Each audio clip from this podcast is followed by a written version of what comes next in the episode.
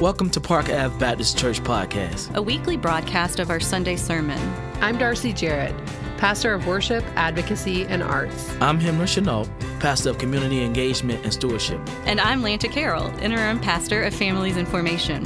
Park Ave is a bold, inclusive, and creative community where everyone is welcome. We uplift voices and identities that are marginalized elsewhere. We affirm all ethnicities, racial identities, ages, socioeconomic groups, gender identities, and sexual orientations. Because we hold to a theology that refuses to other anyone. At Park Avenue, our leadership model is non hierarchical. And we practice an open pulpit where you will hear a multiplicity of theologically trained voices from different backgrounds and social locations. We don't just preach and talk about deconstructing systems and structures of power, we, we practice, practice it. Through this podcast, we hope you will be inspired, encouraged, and challenged. Listen, Listen with, with us now.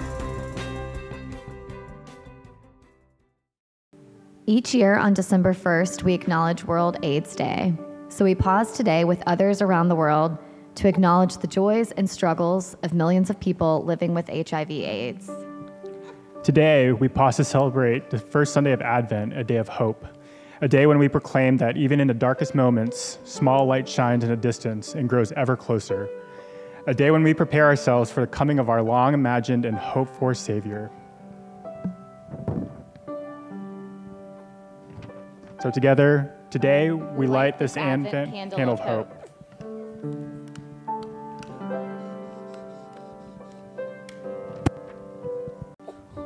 We light this Advent candle of hope, declaring that Christ is on the way and hope is all around. Pray with us. God of hope, you have shown us that we are all connected to one another. So we know that in some way all of us are affected by HIV/AIDS. At this time of Advent hope, as we prepare for the coming of your Son into this world, we give thanks for signs of hope. For growing understanding, for medical advances, for changing attitudes and behaviors for greater awareness, openness, and concern in your church. God of unity, God of grace, bind us together with strong ties of love, that your church will be a place where all can find love and acceptance. May our houses of worship be places of welcome for all affected by HIV/AIDS. May they be places where care is given and received, joy is shared, and burdens bared. May they be places where stories are told by heart, where fear is overcome by love, where discrimination and stigma are not triumphant because of the power in relationships, and where the light of hope shines brightly. Amen. Amen. Here now, Matthew 24, verses 36 through 44. But nobody knows when that day or hour will come, not the heavenly angels and not the Son. God, only God knows. As it was in the name of Noah, so it will be at the coming of the human one. In those days before the flood, People were eating and drinking, marrying and giving in marriage until the day Noah entered the ark. They didn't know what was happening until the flood came and swept them, swept them all away. The coming of the human one will be like that. At that time, there will be two men in the field. One will be taken and the other left. Two women will be grinding at the mill. One will be taken and the other left. Therefore, stay alert. You don't know what day the Lord is coming. But you understand that if the head of the house knew at what time the thief would come, he would keep alert and wouldn't allow the thief to break into his house. Therefore, you should also be prepared, because the human one will come at a time you don't know. The word of God for the people of God. I'm probably not the only one who did this, but I definitely turned on my Christmas station earlier than usual this year. I grew up not really understanding why people were so anxious to listen to Christmas music before Thanksgiving. But lately, I found myself anxious to find more glimpses of hope and joy. I need it.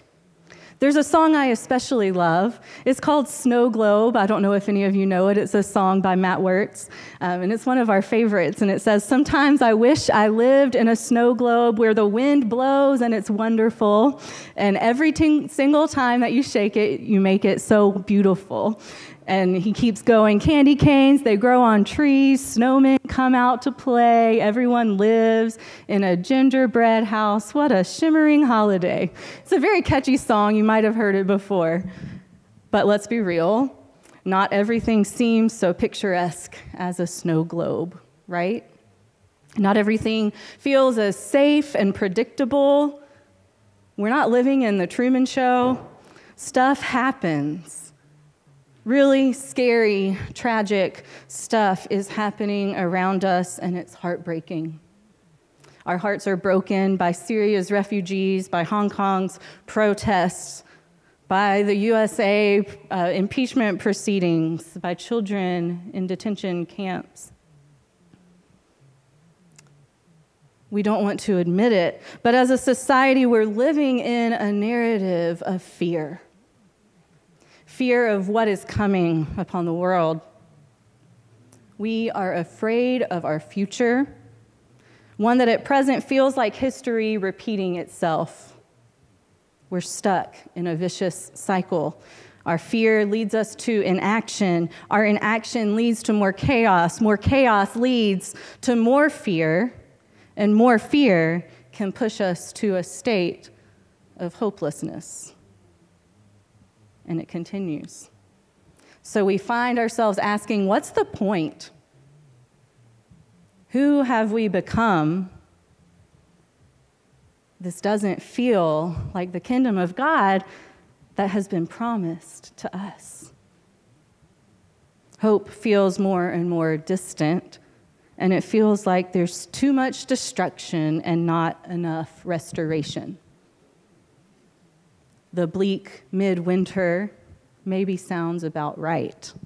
Forget the holiday cookie swaps and secret Santas. Perhaps things just don't feel as festive this year because we're afraid. Fear ushers in more fear.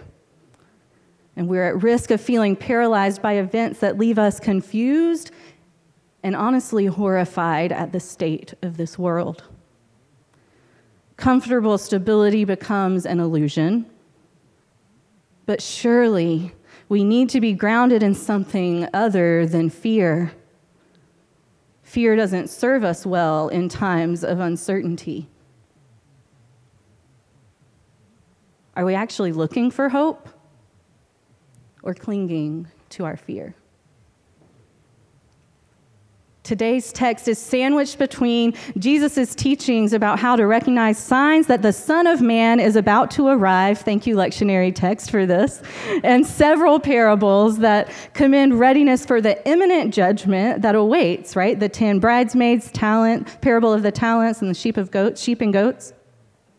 In between comes this weird text that features the parable of a fig tree, and then like you heard from Amir, talks about people snatched from their plowing, a thief see, uh, casing out of your house and figuring out the best time to break in.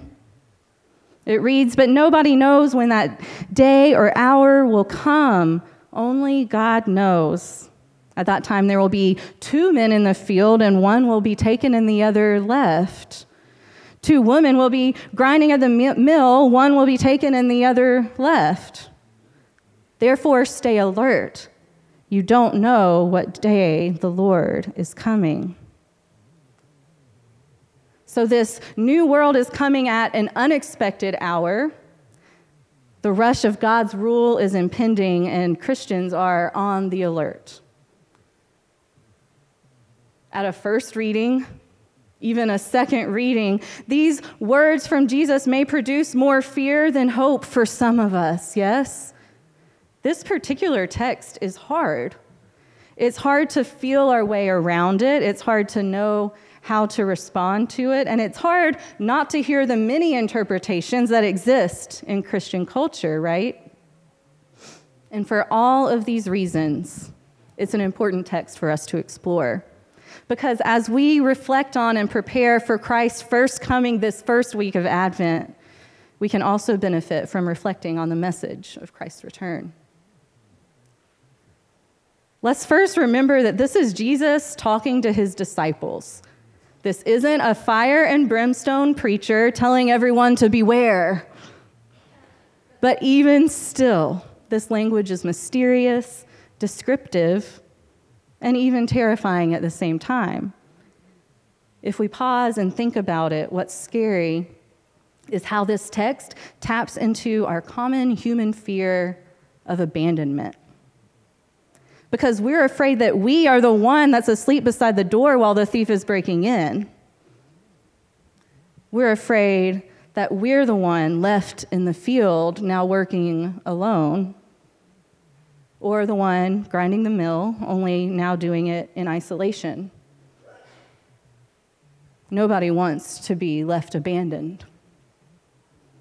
We want to make the cut, to get the invitation, to receive that acceptance letter, to make the team, to be a part of the family.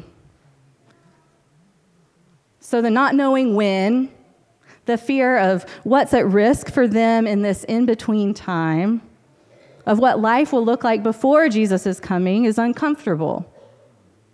We don't want to be abandoned. But we may find more hope in the story than we think. Because Jesus is clear that this isn't a story of destruction that produces fear. It's actually a story about restoration that produces hope. Stay with me. This whole stay alert thing is about glad expectation. Stay alert. Jesus says to be looking for the signs of hope around you, even when they don't feel near because they're closer than you think. Stay alert because God will not abandon you, and God's light is all around you. You'll know it when you see it, and in order to see it, you need to look for it. Stay alert. Live fully alive in this present moment that is right in front of you. Because nobody but God knows when the day or time will come. Stay alert and live now. Breathe in the beauty of this moment, and there hope will be found. Stay alert. Feel the ground that is beneath your feet. You are being held. And most of all, do not be afraid because you're not alone. The story isn't about the risk of abandonment, but the certainty of God's presence with us. Even in the not knowing, Jesus calls us to look around and immerse ourselves in the light. As the wise Albus Dumbledore once said, happiness can be found even in the darkest of times if one only remembers, and I know many of you know it, to turn on the light. The call to stay alert is not a call to fear. It's a call to mindful, intentional awareness to look for where the light is. Jesus is giving hope and encouragement of restoration. He gives it to them straight that even as the Messiah, he doesn't know when the kingdom of God is coming. He's saying it's okay not to know, but it's not okay to numb ourselves to the life and light that's already around us. It's okay to not know, but don't let the weight of your fear burden you. Yes, the times will be hard, and then more hard times will come, and waiting is not easy.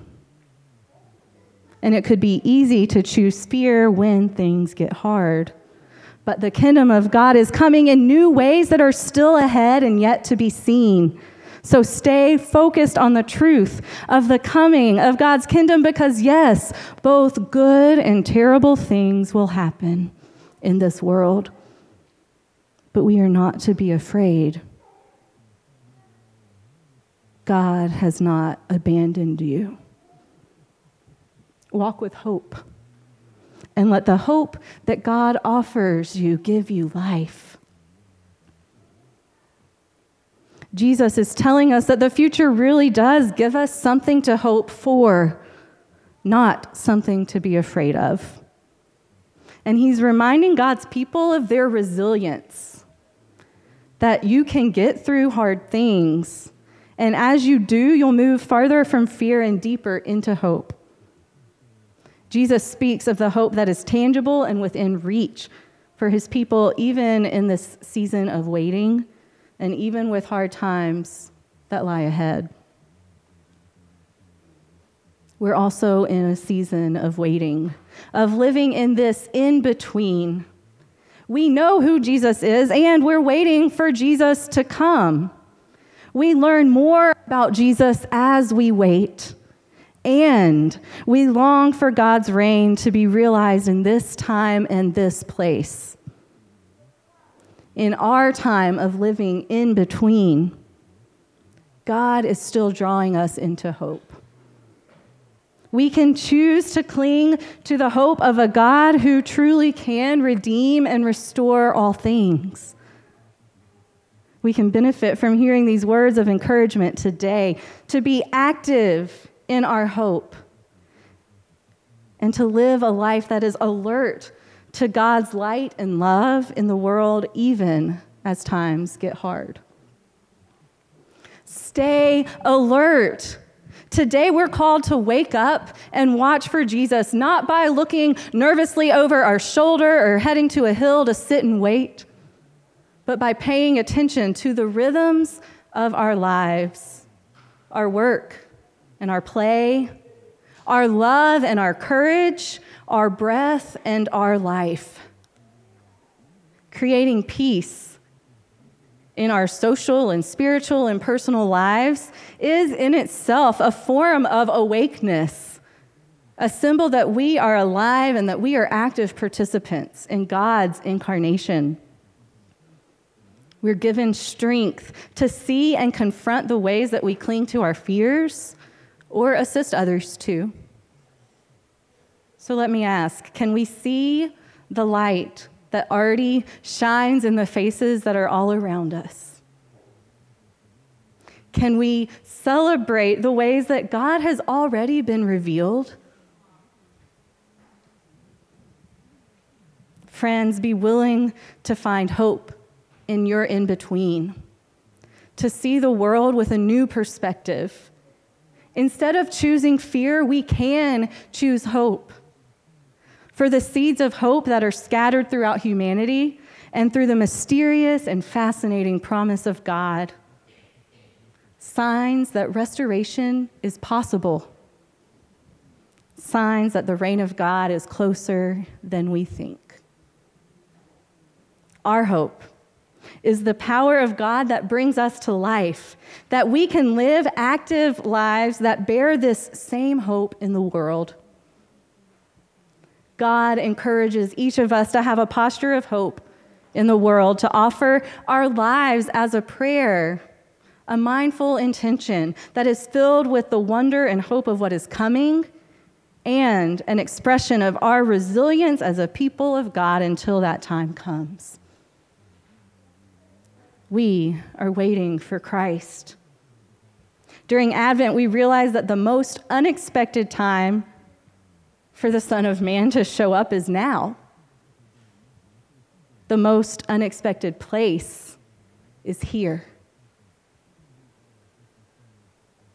It's up to us to be grounded in hope, to free ourselves from fears that aren't serving us well.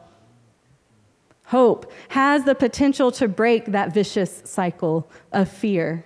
Hope has the potential to restore us and redeem us. Hope reminds us of God's divine power, and hope gives us life. So, as we prepare for Christ's first coming this Advent season, may we each remember that even in the midst of chaos and fear, we do have access to tangible hope. And we can live a life of hope in this in between, in the season of waiting we can together be this active hope in the world that offers restoration and healing and transforms us out of these cycles of fear. Fear doesn't ground us, but hope does. Hope grounds us in the promises of God, a God who brings a Savior to be present with us and promises that the reign of God is still being fulfilled. So may we stay alert, stay awake,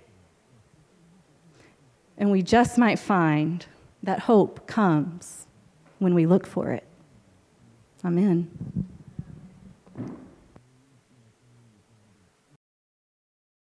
Thank you for listening to the Park Avenue Baptist Church podcast. If you'd like to worship with us in person, our services are Sunday mornings at 10 a.m. ish. We are at 486 Park Ave in Southeast Atlanta, across the street from Grant Park, at the corner of Park Ave and Sydney Street. To find out more about us or get in touch, visit our website at parkavbaptist.com. Now go into the world that is too often unjust. Knowing that the God who created you loves you and empowers you, To love boldly. live inclusively. and to serve creatively. Amen.